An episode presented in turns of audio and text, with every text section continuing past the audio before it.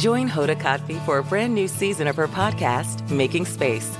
For season five, I am making space to talk to people who are providing a sense of hope and inspiration when life changes course. Uplifting conversations with inspiring individuals like NFL legend Drew Brees, singer songwriter Ziggy Marley, and today's show co anchor Savannah Guthrie as you have never heard her before. I found faith more viscerally, not because the bad thing didn't happen, but because it did. I promise you, like me, will leave these conversations with some wisdom for your own journey, empowered and inspired to make space in your own life. New episodes of Making Space with Hoda Kotb are released every Wednesday. Listen now wherever you get your podcasts. Hi, I'm Zibby Owens, and you're listening to Moms Don't Have Time to Read Books. This 30 minute podcast features a new author interviewed by me every single day, 365 days a year, for about 30 minutes. I am also the publisher for Zibby Books, which publishes 12 books a year in fiction and memoir. Our books are already out now. You can check it out on zibbybooks.com. And we have a magazine called Zibby Mag, where we have lots of wonderful essays and lifestyle features. That's at zibbymag.com. We have classes at zibbyclasses.com. And I recently opened a bookstore in LA called Zibby's Bookshop at 1113 Montana Avenue at 11th Street in Santa Monica.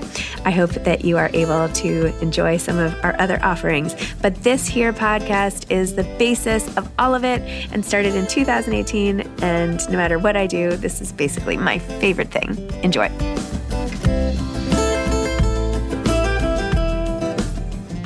I am so excited to introduce my episode with John Irving. Yes, the John Irving. This was like the highlight of my career. I was sitting here alone in my office and on Zoom, and all of a sudden it says, John Irving is in your waiting room. I was like, oh my gosh. So, anyway, I uh, screenshotted it and posted it. So, you all pretty much who follow me on Instagram know that this is coming.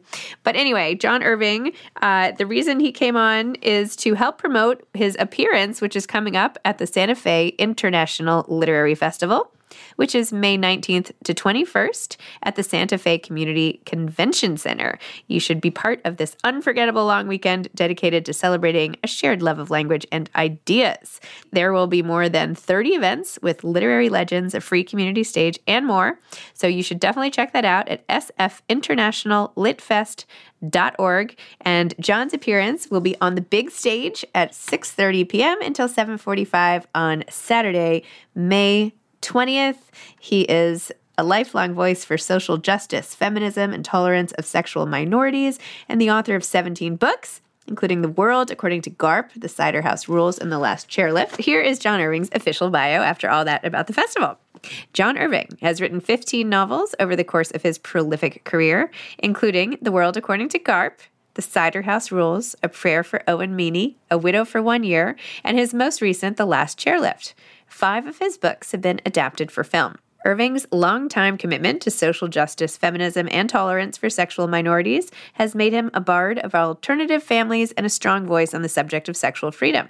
Among his many honors are the O. Henry Prize, the Lambda Literary Award, the Richard C. Holbrooke Distinguished Achievement Award from the Dayton Literary Peace Prize, and the Medal of Honor for Literature from the National Arts Club.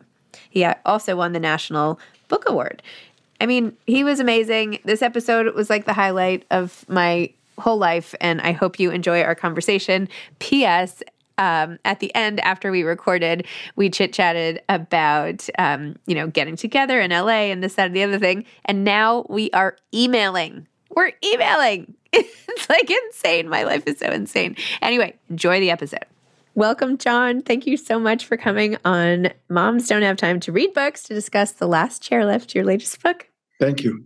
Nice to be here. It's nice to have you. And I am so grateful to the Santa Fe International Literary Festival for putting this together. I understand you'll be speaking there on Saturday, May 20th at 6:30. Uh, you probably know the details better than I do, but yes, that sounds about right. I'll just put a little reminder in your phone okay. for you. So okay. make sure you show up. How did you get involved with that festival, by the way? Uh, my uh, speakers agency, the Lyceum agency, is always um, looking for me.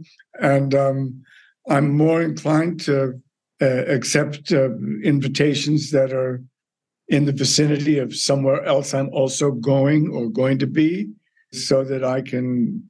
I mean, to the extent that you can arrange anything ahead of time, um, I try and and I also try to.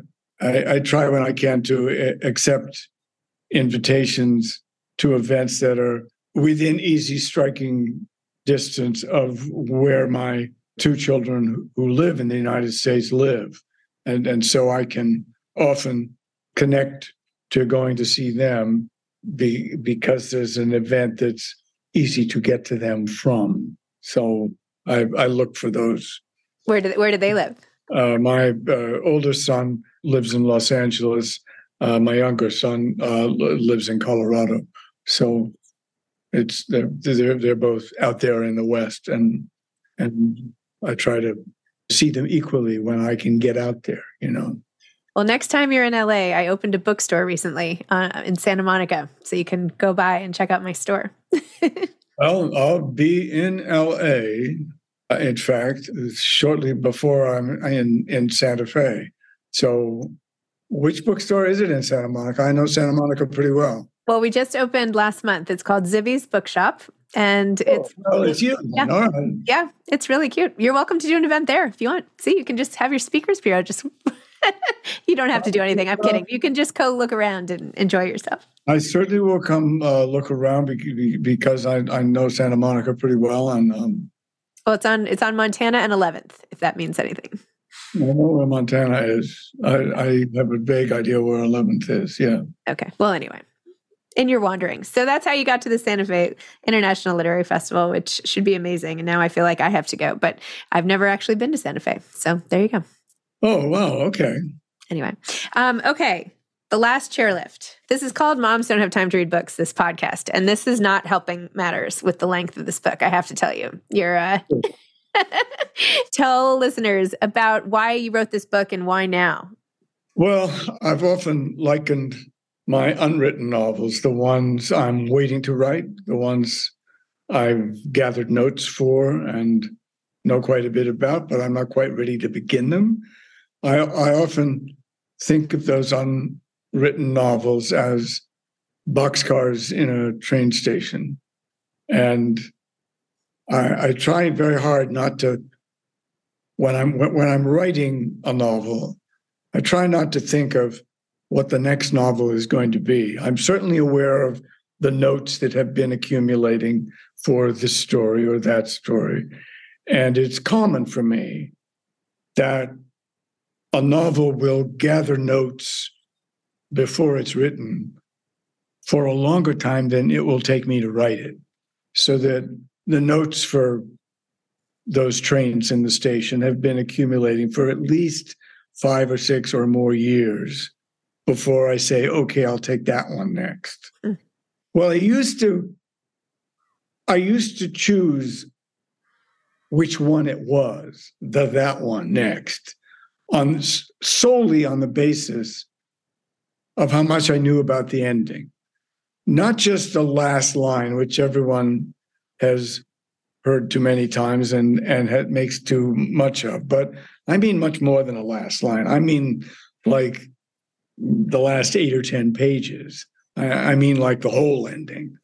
So the the more solidly I feel committed to uh, the ending of a book is likely to make me choose that one, even if there are novels that have been gathering notes for twice as long. Last Night in Twisted River was the longest. It existed in a pile of notes with a story outline, with with character descriptions, for 20 years before I said, okay, you're next. That's unusual. But what's more usual is five to eight years. Uh, a novel almost always has been waiting that long before I say, okay, you're the next one. Well, as I've gotten older, there's another factor that's come into the decision of which one is next. I've been consciously over the last eight or 10 years trying to choose what looks like the hardest one. or the longest one. Hardest and longest isn't, they don't always go together. By hardest, I also include not just the number of characters, the passage of time, all of which contribute to how long the story will be. But hard can also mean how much do I have to learn outside my own experience mm. before I can even start? So that uh, the Cider House Rules, for example, is considerably shorter than the last chairlift, shorter than a prayer for Owen Meany. But uh, it was one of the hardest for me, and it took the longest amount of time to write, or about the longest amount of time, because there was so much I had to learn about obstetrical and gynecolo- gynecological surgeries before the time I was even born, so that I couldn't. Uh, it was easy to see those OB/GYN procedures that were being performed the same way they always were performed. But it was not so easy to see things that had been before World War II performed very differently. And so I, I, I could only see those on microfilm. I could only see them in the company of sort of older, retired uh, OBGYN doctors. It, there was just a, an awful lot of, and, and science is hard for me, uh, never a strong subject. So the medical detail, being able to put myself in the point of view of two doctors, it, that took a lot of learning. And similarly, you know, similarly, a novel like Until I Find You, which is so much about the history of maritime tattooing in the Baltic, in the North Sea. Well, I had to spend a lot of time uh, in the Netherlands, in northern Germany, in Sweden, Finland, Denmark. I, I had to, I, I, had to go live there and spend a lot of time with tattoo artists, and and that was hard to calculate in terms of what it would add to the writing time of the novel. The last chairlift is on the page by the word count, my longest. But it took only, I say only, six years to write because six years is average or a little under average for me because there was nothing in it that was outside of my personal experience. There was nothing in it uh, that I had to go and learn about. There are a lot of skiers in my family. I grew up um, in ski towns. I've lived in ski towns um, in the US, in uh, Europe. So I didn't have to go anywhere. What, what about the ghosts? Well, there have been ghosts in my novels before, and, and the ghosts, like everything in, in my books, the, the ending drives where, where the story begins. What I know about the ending, which I know first, uh, contributes to my later decision of where I start. And it's so important in this story, it always was to me, that Adam will get to see his mother's ghost, that that can't come out of nowhere. Mm-hmm. In other words, there has to be a whole thread of ghost stories that lead you up to that moment uh, in the end when Adam will see his mother again. And without the ghost, that doesn't happen. So once again, it's because of where I wanted Adam and his mother, little Ray, to end. That the ending was what drove all those ghosts at the beginning. And the ghosts not only accumulate as the novel goes ahead, but there are more of them in the third act than there were in the second act, more of them in the second act than there were in the first first act. So you're you're you're kind of set up for that last ghost by all the ghosts that go before her. That's all. But it's it's also, I suppose, the short answer to that question, where the ghosts come from, is as a as a non-religious person, I think ghosts are about as far as I can credibly imagine a spiritual world. I get ghosts. As the old ski patroller says near the end of the novel, loved ones leave us and we go on ghosts or no ghosts, we still see them. Well, I'm certainly aware as I get older and as more of my childhood friends have died than are still alive. I'm certainly aware that that um, we still see them, um, whether you call them ghosts or not. They they still exist very strongly. What does that feel like to have most your, more friends passed away than still alive? How does that feel to you? Well, in my case, weirdly, it feels like a lot of my novels. because uh, I, I, I, guess it's fair to say I'm not known for happy endings, and and and so I'm familiar with the way endings feel from having written so many endings. But that's still not the same as recognizing that you know you you have more close close uh, friends and acquaintances uh, who are dead than you have who are alive and that, you know, anyone who lives long enough gets there. That's hardly unique to me. My grandmother would joke about it. She lived to be 97. She's like, well, all my friends are dead, so I'm going to go play bridge with the 70 year old young kids, you know? Like, okay. Well, as you, may have, as you may have read before or already know, my grandmother uh, died one day short of her hundredth birthday. And I always speculated that the hoopla that was in her mind, it was hoopla, uh, the the hoopla that would be made had she lived to 100 was something she probably just didn't want to go through. And she thought, no, I'm not going to give them that. I'm getting out of here before that stuff.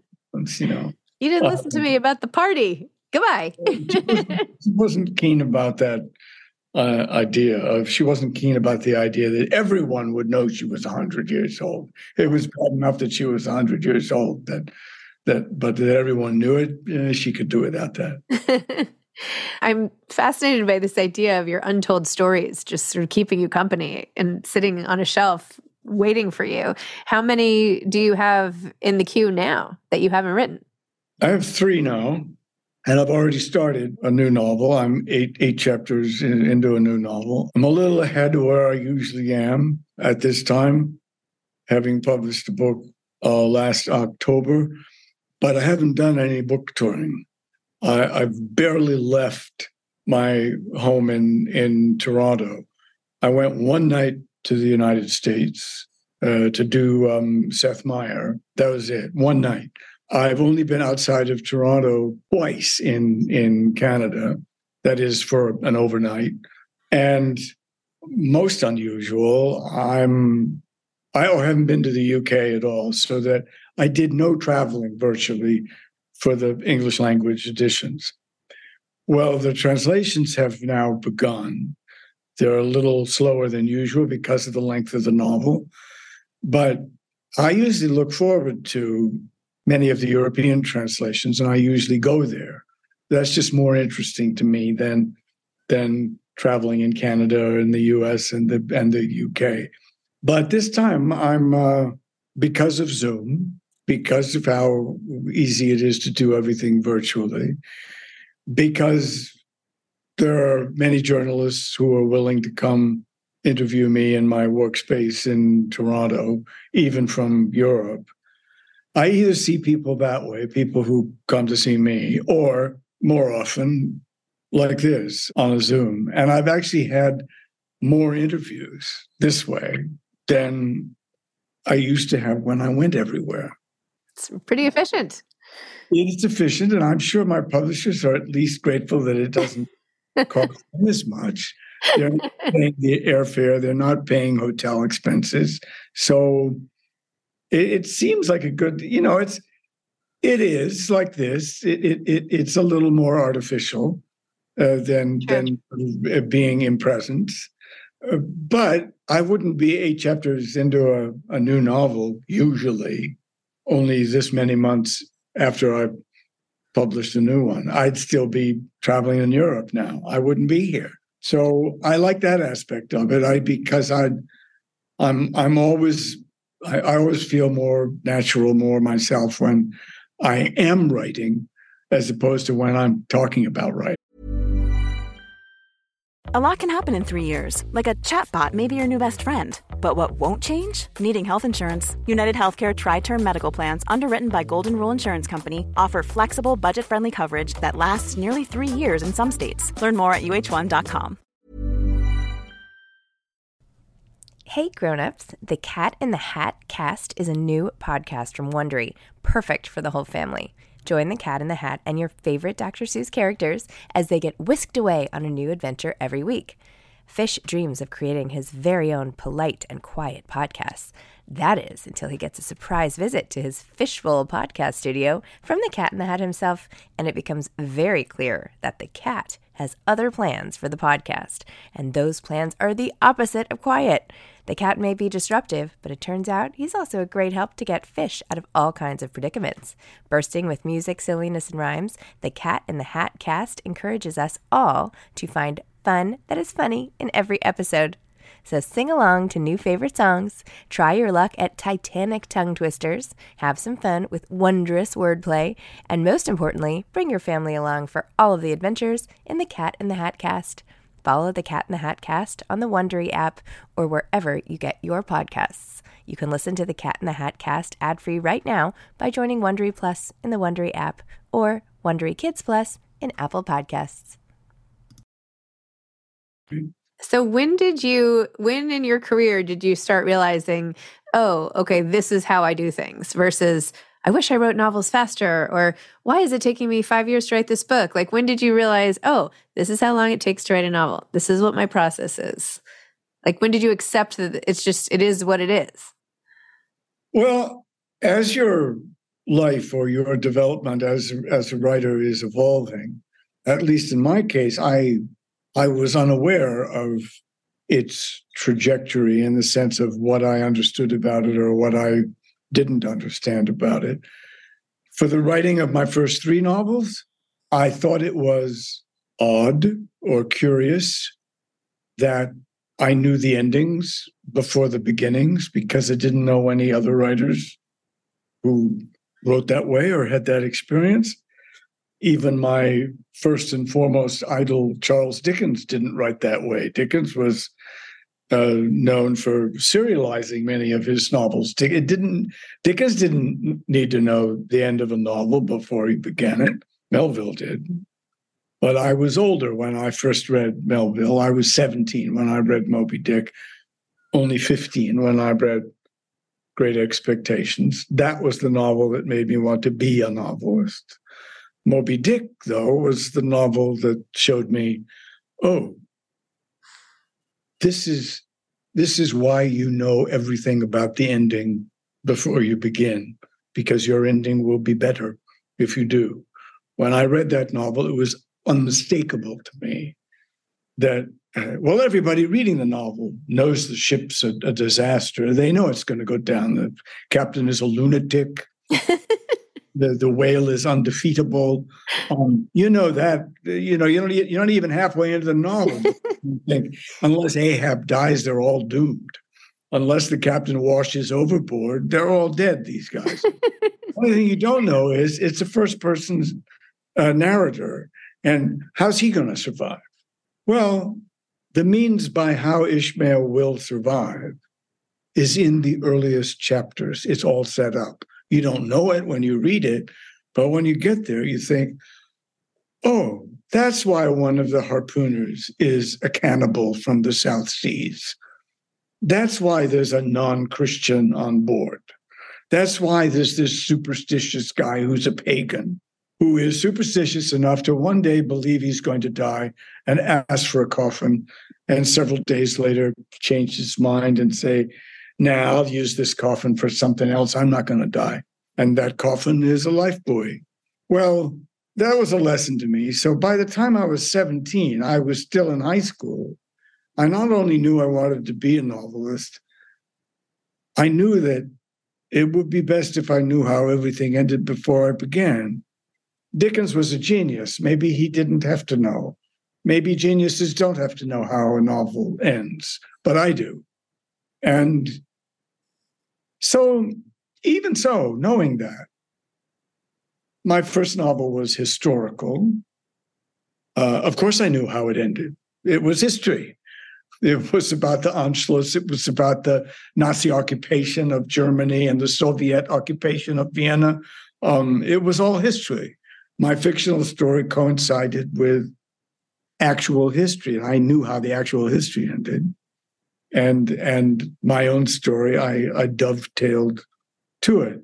Well, the next two novels weren't historical, but they still turned out to be novels for which the ending had been written first.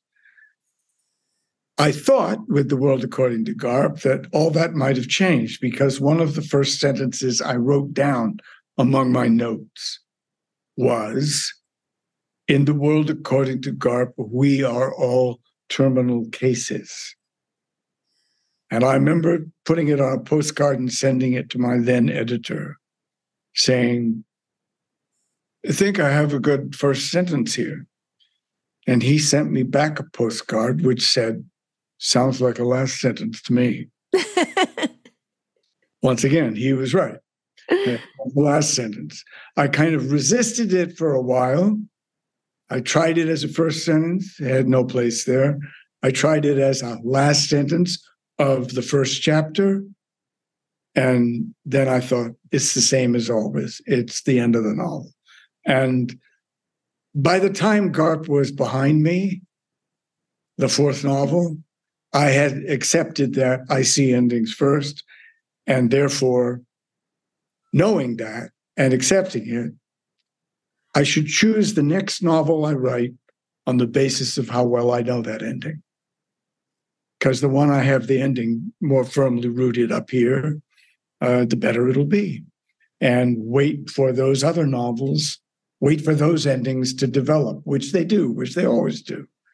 Well, at least I know now, after this last long one, longest one, at least I know now that the uh, trains in the station are all shorter trains. so I don't think there's any more long novels. I think I, I accomplished that mission of trying to write the hard ones or the long ones first. The last chairlift is long, but it wasn't appreciably hard in the way some of my earlier novels have been hard. It would be funny if your next book was just a poem. You'd show them. That's highly unlikely. I'm just. I, I don't. I, am just kidding. It wouldn't be funny I, at all. I don't think I'm a haiku kind of guy. You know? uh, I've never, you know, I've never written very many short stories. Um, and even my short stories were too long. uh, so I, I, I think, but I have I have very scrupulously saved among my notes. I've the novels that look short to me. I've said, "Oh, save that one. That'll be easy." And and so and I think now that I'm over eighty, it's a good thing that they're shorter because I'm not writing any faster than I I ever did uh, you can see the slant board over my shoulder here.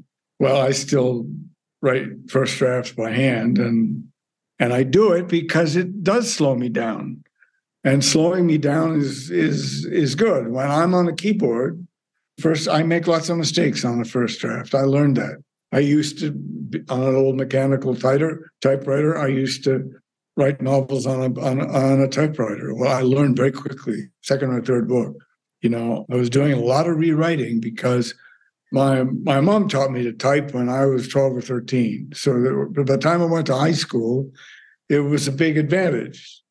I, I used to uh, type my friends' papers for them because I was the one who could type. But I, I found it, I just, it goes too quickly when I'm writing, writing. When it's a screenplay or it's a novel, especially because it isn't just that writing longhand is slower than a keyboard. It is. But what also slows the process down is that I'm writing to be clear enough for someone else who will transcribe it. Mm. Even before I had an assistant, I usually gave my handwritten or first type drafts um, to a, a, a, typist. Well, if you have to make yourself clear enough to some for somebody else, my handwriting is is is really good. My handwriting is very clear. Even my grocery lists are And immaculate. My my wife complains. Why if you she says if you didn't write so big, I mean, if the letters weren't so large, you wouldn't have to give me three pages. I said, yeah, that's part of it. I mean, it's like eggs, you know. Yeah, it's got to be, you know, make it easy to read, right? um, and not surprisingly, of, of, of, my three children, guess what? The only one whose handwriting is legible is the writer. I mean, right? Wow. If you're if you're a writer, you write legibly, even if even if no one but you is going to type it. You still got to be able to read it. so when you write by hand, do the sentences? Do you just do you almost have them sort of held in in your head and then you just transcribe them? Because I feel like sometimes I'm when I'm typing, I'm I mean not to ever compare myself to you, but if I'm writing, I'm thinking as as I go. Like I don't have it here and then it dumps down into the page. So how what is the what does that act like for you? I usually say I usually say a sentence to myself a couple of times before I write it. And another thing that's awfully easy with handwriting, if you have different kinds of pens, different colors of ink and stuff, highlighters around, well, you can write something one way and then write the same sentence under it and write the, another sentence under it. And the first time you read through it, you uh, pick up a highlighter and run a line through what what strikes you as the best way to do it the next time, so that I or my assistant can say, "Oh, he likes this version better," and he or she, my assistant, can. They know you know, they my assistants all know that I'm encouraging them to give me their feedback as they feel it. If some sentence uh, that I've written strikes them as an ungainly uh, duck, well, show me what you do. So when I get drafts back, I often, depending on how venturesome my assistant is, I often get somebody's variant alongside my assistant saying, I would do it this way. But or something. So it's it's it's good to have first readers. It's good to. I, I think I I was also lucky as a as a young writer that my first experience with readers for my earliest uh, attempts at fiction those first experiences were really positive the father of one of my best friends was an english teacher was someone who when he knew i wanted to be a writer recommended books for me to read. And he was the first person I showed a manuscript to. And he was very constructive, he was very kind. And I was lucky with a couple of English teachers in high school who were also close and uh, sensitive readers. And, and so I, I learned to trust good readers and my first novel, Setting Free the Bears, the historical novel, well, it was a really good break for me that Kurt Vonnegut was my first reader of that novel because uh, I couldn't have had a better one. Uh, I couldn't have had a, a, more sort of frank and but also kindly responder uh, to this first novel. It helped, of course, that it was a it was a historical novel. It was set in a German speaking company uh, country in World War II, and shortly after, and because of Vonnegut's um, own German background, because of the his years as a POW in Dresden, I had a first reader who uh, knew that history better than I did, and that was and and my dad was my my my stepfather was was was a historian, and and having him as uh, a first reader, an early reader, um, not the first, but maybe the second of reader of that uh, first novel was was a big help to me. And as a consequence, I think it's made me very receptive to the editors in my life. And when, because of a death, because of a change in publishers, when I've lost an editor and had to find another one, I also know who the good ones. I I I've had good ones, but that also tells me when I don't have a good one. Mm. When I think, okay, I got to change. I got to change something. If not publishers, I got to have another editor be, be, because I know how much good a good editor can do for you. And you know, I, I think when you're when you're starting anything, and when you're just beginning, if if your first exposure with criticism is is really negative, well, you're not going. Then you're not going to listen to anybody. Mm-hmm. You're going to just say, "Screw that! I don't. I don't need to listen to this. Um, this isn't helpful."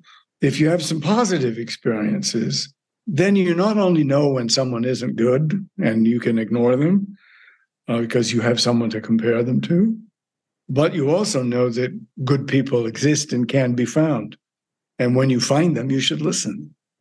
Right. So it's a two-way street. I mean, if, if if you if you get exposed to a good first response, by good I mean something that benefits you, something that that's going to help you. Uh, an older writer, for example, who can say, you know, you're really good at this, and you should do more of this.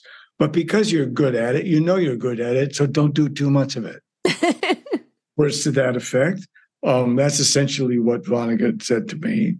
What did he think you were really good at? Taking a small detail and, and building on it until it's not so small anymore. Uh, he, he knew I was good at developing a narrative thread. He knew I was not so good at trusting the reader. He knew I reminded the reader of things that a halfway decent reader didn't really need to be reminded of, or they didn't need to be reminded of it maybe as many times as I said, Well, I suppose the dumb reader got lost now, so I better say this again. better say it a fourth time or a fifth time. And and so every editor I've ever had has found a way, gently or not so gently, in the margins to say, my copy editor, who has been my copy editor now, she's been my copy editor since the Cider House Rules. We've been working together. Wow. So she knows me. I can't get away with anything uh, with her. And and so she can also give me notes in a kind of shorthand that I know very well. And such as writing in the margin, duh, the reader knows. Excellent. I like, oh, okay. right. Oh my gosh. Well, it's all about all about the team. oh my gosh. This has been so fun. Thank you so much. I know our time is up and this has been just such a treat. You were on my wish list when I started this podcast 5 years ago. I was like, "Oh my gosh, wouldn't that be like the most amazing thing. So, anyway, thanks for spending half an hour with me and exciting about the Santa Fe International Literary Festival on May 20th at 6:30. I hope many people will come out and see you as I'm sure they will. And thank you. well, thank you so much. Okay. All right, have a have a great day. Okay. Yeah, Bye-bye. You too. Bye. Bye. Thanks for listening to this episode of Moms Don't Have Time to Read Books. Don't forget to follow me on Instagram at Zibby Owens and at Moms Don't Have Time to Read Books. Also, sign up for my newsletter at zibbyowens.com and sign up for my virtual book club and meet lots of authors on Zoom every other week. Thanks so much to Steve and Ryan at Texture Sound for the sound editing. And thank you to Morning Moon Productions for providing this fantastic intro and outro music.